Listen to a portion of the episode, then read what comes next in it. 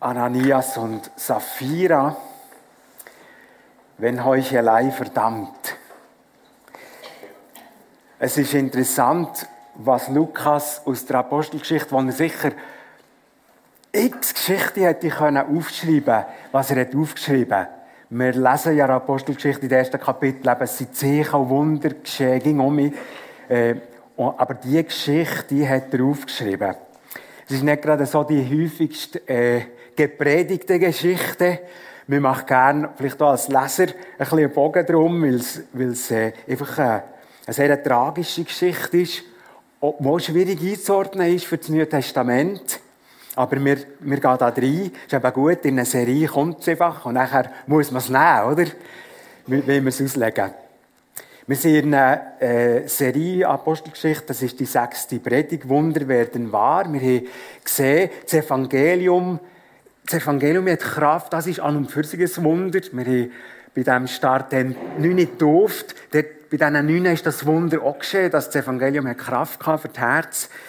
Wir haben dann gesehen, das Wundergebilde Gemeinde. Du kannst nicht Gemeinde machen, sondern das ist etwas Geheimnisvolles, Himmlisches irgendwo oder ein Zusammenspiel. Wir haben erkannt, das Heilungswunder vom Lahmen, wo x ähm, Nachwirkungen hatte in diesem Jerusalem. Und dann auch das Wunder von dieser unermüdlichen Bekenntniskraft und Bezeugungskraft, obwohl die, die Apostel gewusst wir, wir können auch ins Gefängnis kommen, sie sind zum Teil ja auch, oder auch noch drüber. Und letzten Sonntag eben Kraft auch vom einmütigen Gebetswunder, dass nachher die, sogar das Manifest war und die, die, die Städte hat bebt. Gott hat nochmal gezeigt, mal, ihr seid auf dem richtigen Weg, ich bin mit euch, ich brauche eure Einmütigkeit. Heute auch ein Wunder, aber ein Schreckenswunder, eine Art des Gerichtswunder. Innerhalb von drei Stunden kriegen zwei kerngesunde Personen zack am Boden. Und beide Mal ist Petrus dabei, ist kurz im Gespräch gewesen, und die haben mir so gedacht, wenn das heute würde passieren, was hätte das kriminalistisch als für Auswirkungen? Und wenn man die Todesursache will, die herausfinden, oder? Das wäre noch, das wäre noch schwierig. In dieser Situation, die, die die Geschichte schon ein bisschen kennen, wir jetzt rein. Äh, ein bisschen längerer Text von A im vierten Kapitel, ab Vers 32. Die Menge derer, die gläubig geworden waren, war ein Herz und eine Seele. Keiner nannte etwas von dem, was er hatte, sein Eigentum, sondern sie hatten alles gemeinsam. Mit großer Kraft legten die Apostel Zeugnis ab von der Auferstehung Jesu. Da sehen sie sicher, ja, ging um ihn wiederholt. Einfach gesagt, mir ist gesehen, mir ist gesehen, oder? Das ist scheinbar ein Mittelpunkt gewesen. Des Herrn und reiche Gnade ruhte auf ihnen allen. Es gab auch keinen unter ihnen, der Not litt. Denn alle, die Grundstücke oder Häuser besaßen, verkauften ihren Besitz, brachten den Erlös und legten ihn den Aposteln zu Füßen. Jedem wurde davon so viel zugeteilt, wie er nötig hatte. Auch Josef, ein Levit, gebürtig aus Zypern, der von den Aposteln Barnabas, das heißt übersetzt Sohn des Trostes genannt wurde, verkaufte einen Acker, der ihm gehörte, brachte das Geld und legte es den Aposteln zu Füßen. Ein Mann namens Ananias aber, jetzt kommt wie ein Kontrast zum Barnabas, und seine Frau Sapphira verkauften zusammen ein Grundstück. Und mit Einverständnis seiner Frau behielt er etwas von dem Erlös für sich. Er brachte nur einen Teil und legte ihn den Aposteln zu Füßen. Da sagte Petrus, Ananias, Warum hat der Satan dein Herz erfüllt, dass du den Heiligen Geist belügst und von dem Erlös des Grundstücks etwas für dich behältst? Hätte es nicht dein Eigentum bleiben können und konntest du nicht auch nach dem Verkauf frei über den Erlös verfügen? Warum hast du in deinem Herzen beschlossen, so etwas zu tun? Du hast nicht Menschen belogen, sondern Gott. Als Ananias diese Worte hörte, stürzte er zu Boden und starb. Und über alle, die es hörten, kam große Furcht. Kein Wunder. Die jungen Männer standen auf, hüllten ihn ein, trugen ihn hinaus und begruben ihn. Nach etwa drei Stunden kam seine Frau herein, ohne zu wissen, was geschehen war. Petrus fragte sie, Sag mir, habt ihr das Grundstück für so viel verkauft? Sie antwortete, ja, für so viel. Da sagte Petrus zu ihr, warum seid ihr übereingekommen, den Geist des Herrn auf die Probe zu stellen? Siehe, die Füße derer, die deinen Mann begraben haben, stehen vor der Tür, auch dich wird man hinaustragen. Im selben Augenblick brach sie vor seinen Füßen zusammen und starb. Die jungen Männer kamen herein, fanden sie tot, trugen sie hinaus und begruben sie neben ihrem Mann. Da kam große Furcht über die ganze Gemeinde und über alle, die davon hörten. Die Begebenheit beantwortet Verschiedenes. Und auch, da, auch die Frage, gehen Jesus Nachfolge und Privateigentum zusammen? Hast du dich vielleicht auch schon gefragt? Ich hoffe, wir haben uns das schon gefragt. Gerade wenn wir die Stelle lesen. Oder wenn wir die Stelle zuerst mal gelesen Vielleicht hast du gerade einen Wohnwagen kaufen und dann hast du die Stelle gelesen und denkst, ups, was ist das? Oder du hast Häuser oder, oder Ländereien oder, oder was auch ging. Oder hast gerade eine Ski, Skitourausrüstung kaufen, ganz teure. Und du liest die Stelle und denkst, also, wenn die, die so gelebt haben, dermaßen Dynamik hatten, Kraft und Durchschlagskraft, die, die alles teilt und keinen Besitz hatten, dann ist all das die Norm und das Richtige. Dann wäre also die Antwort, nein, Jesus Nachfolge und Privateigentum geht nicht zusammen.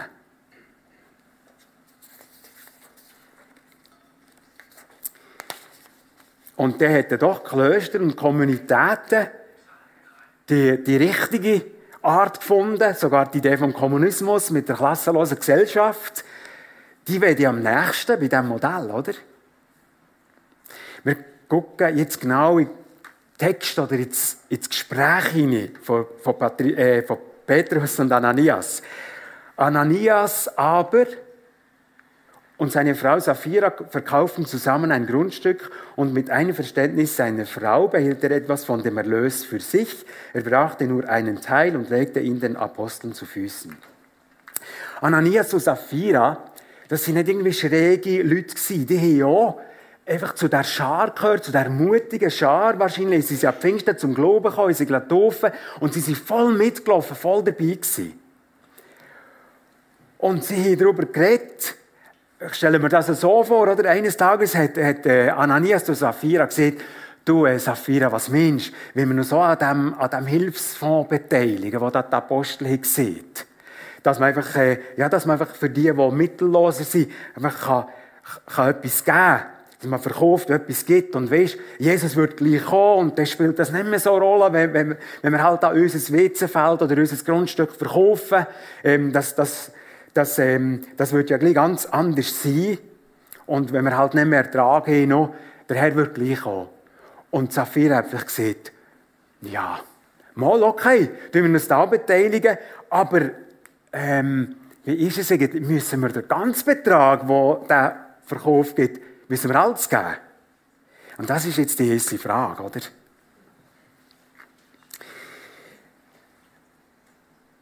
Und das nehmen wir, das, das sehen wir jetzt im nächsten Gespräch, Gesprächsstil. Da heißt es Ananias, warum hat der Satan dein Herz erfüllt, dass du den Heiligen Geist belügst und von dem Erlös des Grundstücks etwas für dich behältst, fragt Petrus. Hätte es nicht dein Eigentum bleiben können? Und konntest du nicht auch nach dem Verkauf sogar frei über den Erlös verfügen? Aller Hausbesitzer aufschnaufen, hä? Wir haben zwei Antworten hier. Ich komme zuerst zum Güter, zur Güterteilung. Es ist in der ersten Gemeinde mit der Gütergemeinschaft nicht Pflicht gewesen. Definitiv nicht, der Privatbesitz zu verkaufen, sondern freiwillig. Es ist in Verantwortung gelegen von jedem Einzelnen. Und Klammerbemerkung, aber ich glaube, eine wichtige. Die zwar gut gemeinte Idee von dem Ausgleich, von dem Helfen, dem, dass man einfach verkauft hat, Häuser und Land, ähm, das, ist, das ist natürlich schon gut gewesen. Aber wo sie nachher die, die, die Felder verkauft hatten, keinen Ertrag mehr hatten, Produktionsfläche gefehlt, ist ja die Jerusalemer Gemeinde verarmt. Und wir wissen aus dem Korinther 16, wir hat gesammelt extra für Jerusalem. Also das hat auch vom System her äh, nicht funktioniert. Wir sehen auch in späteren Gemeinden keinen Hinweis auf klassische Gütergemeinschaft, aber vom Ausgleich äh, lesen wir äh, 1. Korinther 8. Wir sollen einander helfen, ausgleichen. Oder wir sollen mit eigener Hand arbeiten, dass man der andere etwas abgeben kann. Also wir sehen äh, die Ausrichtung, dass man einfach einander hilft und nicht nur für sich guckt. Das ist ganz da gewesen. Und wir wissen auch natürlich um, um die, um die Warnung oder, vor, vor Habsucht und Geldgier, 1. Timotheus äh, 6, wo, wo ich finde, schon nur mit der zehnten Ordnung können wir uns ging mit drin trainieren, einfach, die, dass wir Verwalter sind und dass, dass, wir, äh, dass wir versorgt werden. Das ist irgendwie sehr ein gutes Training für das. Zehnte und Spenden. Liebe Gemeinde, liebe Gäste, ich finde es ich finde es stark und wunderbar in unserem biblischen Glauben, dass Gott uns Gläubigen zumutet mit Besitz, mit dem Lohn, der kann ja manchmal auch Heu sein oder so, mit dem verantwortlich umzugehen. Kein Zwang. Auch keine Gleichmacherei. Wir merken, wenn wir, sobald wir anfangen vergleichen untereinander, wird es eher schwierig. Wir sind verantwortlich, mit unseren, mit unseren Gütern selber umzugehen. Das, das mutet uns der Herr zu. Und natürlich ist die Bibel wichtig, ist die Belehrung wichtig, natürlich ist der Heilige Geist wichtig und natürlich ist wichtig, dass wir Bereitschaft haben, gehorsam zu sein. Aber es ist kein Zwang und keine Geldmacherei. Und wenn wir schon beim Zwang sind und beim, beim, bei der Idee vom Kommunismus, wir wissen, das hat ja schon von daher völlig gescheitert, oder? in Russland, wo man das hat eingeführt hat, geht man davon aus, dass in dem, in dem militanten Einführen 20 Millionen Menschen sind gestorben. Vor allem unter Stalin. Die Idee hat ja Lenin und Marx gehabt. Also das, das hat irgendwie nicht funktionieren Jetzt kommen wir zum, zum anderen Thema, Ananias und Sapphira. Sie haben nicht den ganzen Erlös der Apostel gebracht. Und das wäre nach Petrus ja völlig in Ordnung gewesen. Sie verkauft und sie ging noch können, können selber entscheiden, geben wir jetzt alles oder nicht. Das seht ihr ja dort. Aber das Ehepaar hat betrogen. Sie haben betrogen, sie haben die Apostel betrogen, sie haben die Gemeinschaft betrogen, weil sie offensichtlich so da, wie wir sie eben alles hätten gegeben, der ganze Erlös. Sie haben geheuchelt. Und das war fatal. Und schon die Frage von Petrus lässt uns, lässt uns schudern, oder? Warum hat der Satan dein Herz erfüllt, dass du den Heiligen Geist belügst? Auf Vers 4, warum hast du in deinem Herz beschlossen, so etwas zu tun? Du hast nicht Menschen belogen, sondern Gott. wenn wir zu zum Lieb Jesu gehören, zu, zu einer Gemeinde gehören, ist das, was wir machen, hat auch eine größere, eine größere Dimension, ganz andere Dimension. Wir sind gar nicht mehr Privatpersonen in diesem Sinn. Und nachdem ist Ananias tot umgekehrt. Und jetzt sehen wir die Frage vertiefen, warum ist Heuchelei so etwas Strups, so etwas Verwerfliches in Gottes Augen, in der biblischen Sicht? Warum verdammt uns Heuchelei? Verdammen kennen wir vor allem als Fluchwort. Und das bedeutet ein Damm oder eine Grenze oder eine Kluft machen. Da ist ein Damm, dass das Wasser nicht äh, da oben rausgeht und das ganze, das ganze Unterwallis überflutet. Das ist Grand Ixas hier. Das ist irgendwie, äh, ähm, das ist die Bedeutung vom Damm. Und eben auch, darum ist das Fluchwort auch so ganz ein, ein Strups, ein Schlimmes. Und hier im Beispiel trennt der Tod ist der Damm zwischen dem Leben von Ananias und Sapphira und ihrem irdischen Tod. Es ist fertig. Da kommt der Damm drin. Fertig. Sie sind auf ewig verloren, von Gott trennt. Dann wird man uns am Schluss dann noch, wenn wir probieren einzuordnen, das Ganze.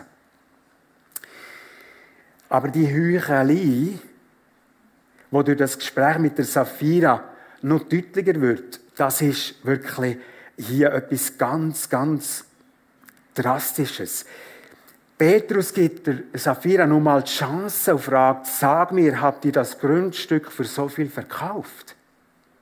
Und es wäre interessant gewesen, wenn sie anders hätte geantwortet, wie es weitergegangen Aber sie sieht, sie sieht nachher, ähm, also sie bejaht das und so wird offensichtlich, dass die beiden eben, und das macht das Ganze noch schlimmer, sie haben vorsätzlich, sie haben abgemacht betrogen. Es heisst, sie sind übereingekommen. Das übereingekommen, das, von diesem Wort kennen wir Sinfonie. Also heisst irgendwie ein Gleichklang, ein Wohlklang. Sie haben abgemacht, wahrscheinlich haben sie nicht gebetet, habe ich mir plötzlich überlegt. Sie haben das heimlich abgemacht. Wir machen das ganz vorsätzlich, den Betrug. Sie haben nicht im Affekt oder in Not das so entschieden, sondern ganz vorsätzlich. Und gell, das ist ja, das ist ja nicht gewesen, äh, beim Chef im Büro. Ich meine, da wäre es auch nicht in Ordnung. Es war auch nicht bei, bei der Verwaltung von, von einer Wohnbaugenossenschaft oder bei der Schule vor einem Rektor. Oder auf der Polizei bei einer, bei einer Verkehrsregelung, wo man, wo man lügt oder betrügt. Ich meine, das ist auch nicht in Ordnung, aber hier, das ist das Drastische. Es waren ihre vertrautesten Leute. Es ist die bluterkaufte Gemeinde Jesus, die hat der heilige Lieb, der Körper von Jesus. Tot. Gell, wir kennen das vielleicht auch, und das ist, ging ganz schmerzhaft wenn man in der Gemeinde tief enttäuscht oder sogar eben auch angelogen oder betrogen wird. Das ist, das ist ganz, das ist nun mal ganz anders als irgendwie eine Firma. Weil, weil die Gemeinde eine, eine besondere Zusammensetzung ist und weil in Gemeinde ganz viel auf Vertrauen geht. Und das, das, das hat auch in anderen Gebieten ganz schwierige Seite. Da denkt man an Missbrauch, oder? Das, das, ist auch, das ist auch so verrückt, weil man ja von Grundvertrauen ist ausgegangen. Das ist keine Seite. Das ist die schwierige Seite. Liebe Gemeinde, liebe Gäste, ich glaube wirklich aufgrund der Bibel, dass Heuchelei einfach eine ganz besonders drastische Sache ist und Sünde ist. Jesus ist ja mit niemandem so, so laut und so barsch umgegangen wie mit den Heuchlern. Heuchelei meint äh, wörtlich äh, einfach versteckt oder verdeckt urteilen. Es hat mit Masken zu tun, mit, mit Schauspielerei. Das, das hängt alles zusammen.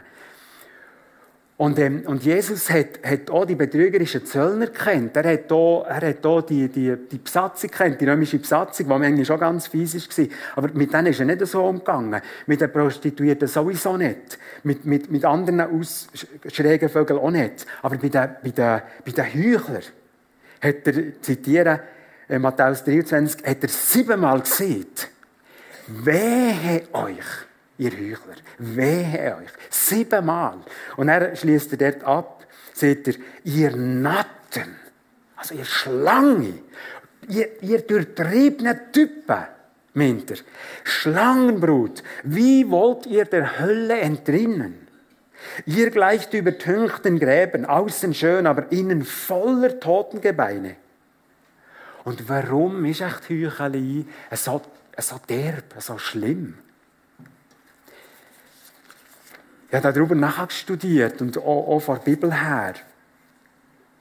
Bei den Pharisäern und Schriftgelehrten hat sicher stark damit zusammengehangen, die sind sehr selbstgerecht gewesen.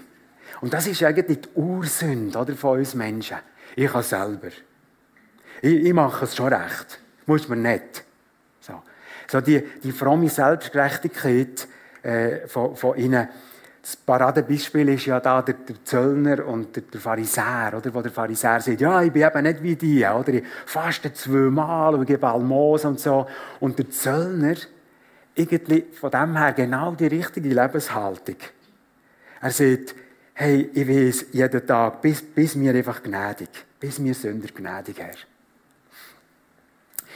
Nachher glaube ich, Heucheln ist ein Zusammengehen von ganz zerstörerischen Tätigkeiten. Da ist Lüge drin, da ist Betrügen drin, da ist, da ist einfach der Scheinware drin, jemand täuschen drin. Sprüch 26, 28 sieht, eine verlogene Zunge hasst, wenn sie zermalmt. Ein heuchlerischer Mund verursacht den Sturz.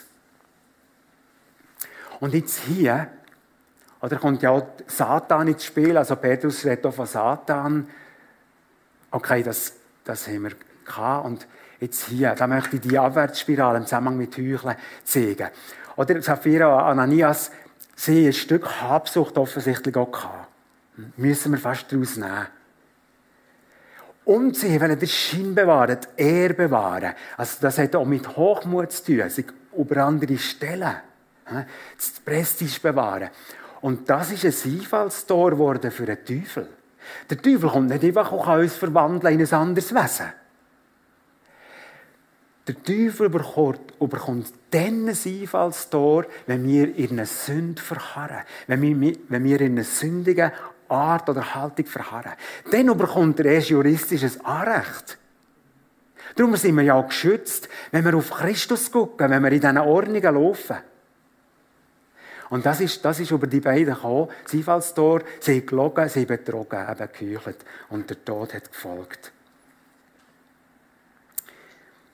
Und das Letzte, was ich denke, betrügen, lügen, täuschen, das ist Wesen von Satan, nach Johannes 8. Auch noch, bloß auch noch umzubringen, oder? Und ich glaube, kein Gremium, keine Gruppe, und Gemeinde sowieso nicht, hat Bestand, wenn das Wesen ist von einer Gruppe. Also, das macht alles kaputt. Lügen, Betrügen, einander täuschen, das macht alles kaputt. Das ist Gift. Das ist wirklich, das zersetzt alles. Und liebe Gemeinde, denken wir auch daran, gerade wenn wir eher Vielredner sind. Das ist jetzt noch nicht heucheln, oder? Aber es, es, kann der Anfang sein, wenn ich, wenn ich viel einfach weiter erzähle. Hast du gehört und so und so. Und das stimmt vielleicht auch nicht. Sind wir da wirklich diszipliniert? Können wir so viel Ungutes anreisen, können wir auch vergiften? Und wenn, dann noch, wenn es dann noch ganz ins Heucheln geraten, natürlich umso tragischer. Liebe Gemeinde, lasst uns wirklich gewarnt sein und angesprochen sein von der tragischen, erschreckenden Begebenheit. In den allerersten Monaten von dieser neuen Gemeinde, heucheln, täuschen, betrügen, lügen, in dieser Art, hätte vergiftet. Wenn du gefragt wirst, wie geht's dir? Und du sagst, ja, recht gut. Obwohl es dir nicht gut geht, obwohl vielleicht gestern hast du der Chef, Chef eine Notlüge gemacht, oder, oder obwohl vielleicht mit Alkohol oder mit Lästersucht oder irgendetwas kämpfst, oder so, dann ist das auch nicht in Ordnung. Aber es ist noch nicht das Maß, wie wir sie sehen, bei Ananias und Sapphira. Und wenn wir mit solchen Sachen kämpfen, Schaffen wir auch dran. Natürlich ist auch nicht in Ordnung. Wir sollen dran bleiben, wir sollen sie in Ordnung bringen, klar. Aber das Ausmaß, das wir hier haben, ist nochmal ganz anderes. Und jetzt wollen wir das zum Schluss probieren einzuordnen, die ganze Geschichte. Vielleicht habt ihr auch schon gedacht, das ist fast so eine alttestamentliche Geschichte, oder? USA, wo die Bundeslade berührt und zack, tot ist. Aber das ist doch alter Bund. Warum steht die da im Neuen Testament?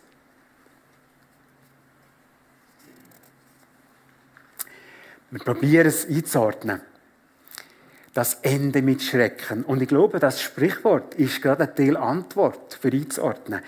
Besser ein Ende mit Schrecken als ein Schrecken ohne Ende. Ich glaube, das ist, das ist ein Stück Erklärung, dass Ananias und Sapphira auf der Stelle sind gestorben. Es ist in dieser Heilsplanphase, wo Gott ist dran war. Jetzt ist gerade die Gemeinde entstanden. Der liebe Jesus ist gerade geboren worden.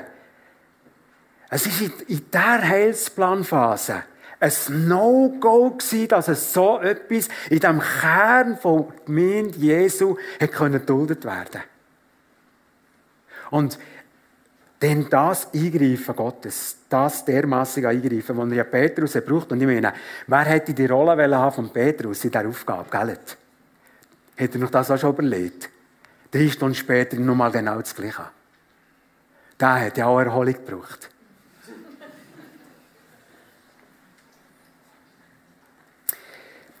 Die Stelle fällt auf oder um auf, weil geheuchelt hat sogar Petrus später auch, heißt im Galaterbrief. In Antiochia ist er zuerst mit Juden zusammen beim Essen und nachher äh, sind Judenchristen gekommen, Bekannte, mit dem Jakobus, mit dem Bruder von Jesus unter anderem. Und nachher ist er weggedüselt vom Tisch und hat nicht mehr mit diesen Nichtjuden, äh, ja, sie waren Nichtjuden, die er hat gegessen hat. Er nicht, sie wollen so zeigen. Aber der, der ist nicht tot und gekippt.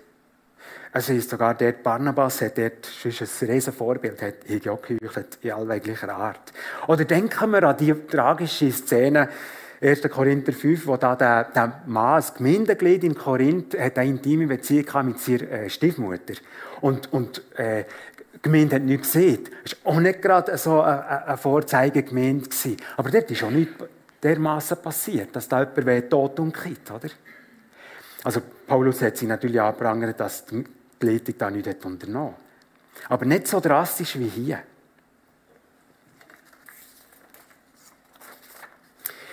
Ich glaube, Gott hat so komisch und vielleicht auch abdroschen tönt, aber ich glaube, Gott hat müssen ein Exempel statuieren. Stellen wir uns vor, die dynamische Gemeinde hätte, hätte solche Machenschaften duldet und einfach so ab und zu vorkommen und niemand hat etwas gesehen. Die hat die alle Kraft verloren. Nur zwei letzte Fragen zu mir ordnen. Normal eben, sind Ananias und Sapphira deswegen verloren gewesen, auf ewig verdammt von Gott. Was denken wir da? Ihnen ist, glaube ich, schon mal eine gute Antwort. Wir wissen es nicht. Wir haben keine Beschreibung. Irgendwie nachher noch in der Bibel oder so. Abgeleitet davon, dass jemand aufgrund vom Glauben an Jesus Christus gerettet wird oder gerechtfertigt wird. Und nicht aufgrund vor allerletzten Tat vor dem Tod beurteilt wird. Ist die Chance durchaus da, dass sie nicht auf ewig verloren sind. Aber wir tun uns annähern der Frage, wir lassen das mal so. Und ich glaube, es ist hier gar nicht die grosse Frage, sondern die Geschichte, das Lukas hat aufgeschrieben hat, soll anders reden. Soll eh uns warnen. Letzte Frage noch. Er vielleicht auch schon einen Kommentar gelesen? Ist das, dass das so drastisch geändert ist, das eben die Sünde gegen den Heiligen Geist, wo wir an Markus 3 lesen oder in Matthäus 12? Wenn wir es vergleichen, ich will jetzt die äh, Stelle nicht ausführen, aber wenn ihr die Stelle, ich für euch lesen, wenn ihr die zwei Stellen ähm, vergleicht mit Ananias und Sapphira, ist das ein anderer Umstand, eine andere Sache, eine andere Thematik. Ich glaube nicht, dass das hier zündisch war, wo aber nicht vergeben werden gegen den Heiligen Geist. Ähm, übrigens hat er gute Unterlagen dazu, zu der Thematik Bibelwerkstatt Februar 16. Haben sicher die Unterlagen aufbewahrt.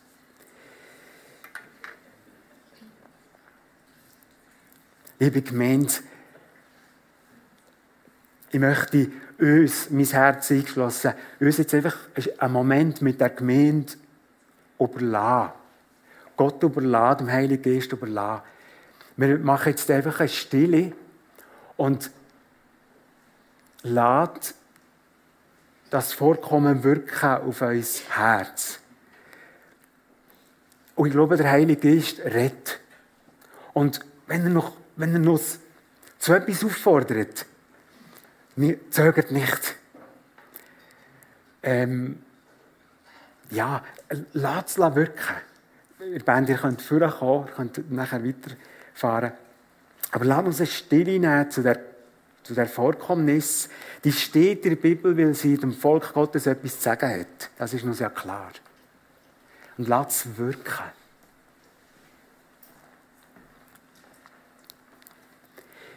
Jesus, red zu unserem Herz. So wie es, wie es dir gefällt. Danke kannst du so individuell reden. So persönlich, so sorgsam auch, auch, auch ganz konkret.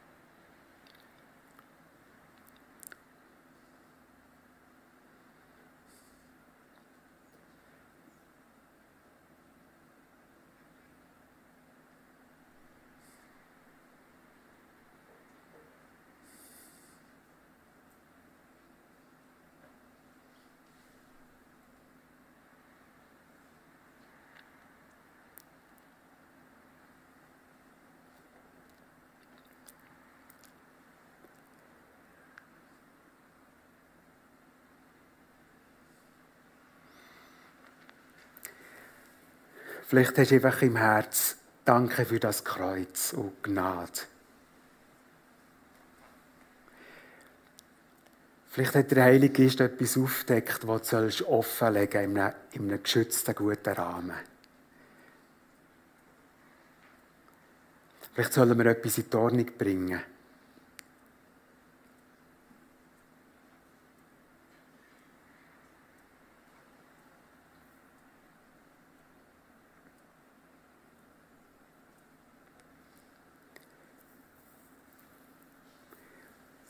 Vielleicht merkst du einfach, ich, ich kann, kann es nicht verstehen, aber ich will dem Herrn vertrauen.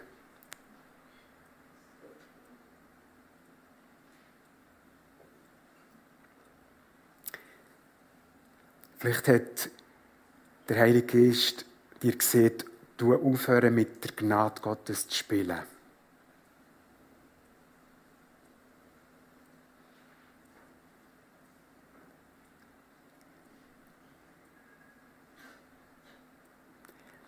Und vielleicht seht ihr, du aufrechte Tochter und Sohn, ich freue mich an dir und an deinem Ansinnen, einfach gerade zu sein.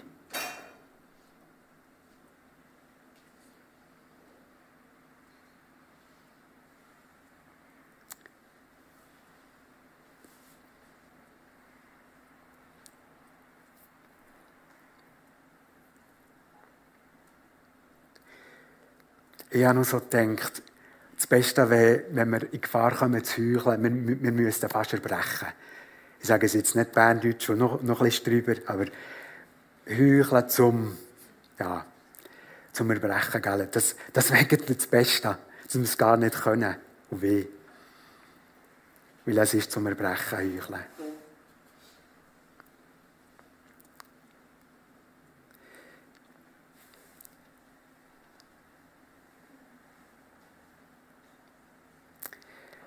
Ein ganz bekannter Kirchenvater hat gesagt, eben gerade wenn, wenn man sieht, was soll die Geschichte am Neuen Testament? Du hast noch nicht bedacht, welch ein Gewicht die Sünde hat. Und am Schluss vom Abschnitt heißt es ja, da kam große Furcht über die ganze Gemeinde und über alle, die davon hörten. Amen.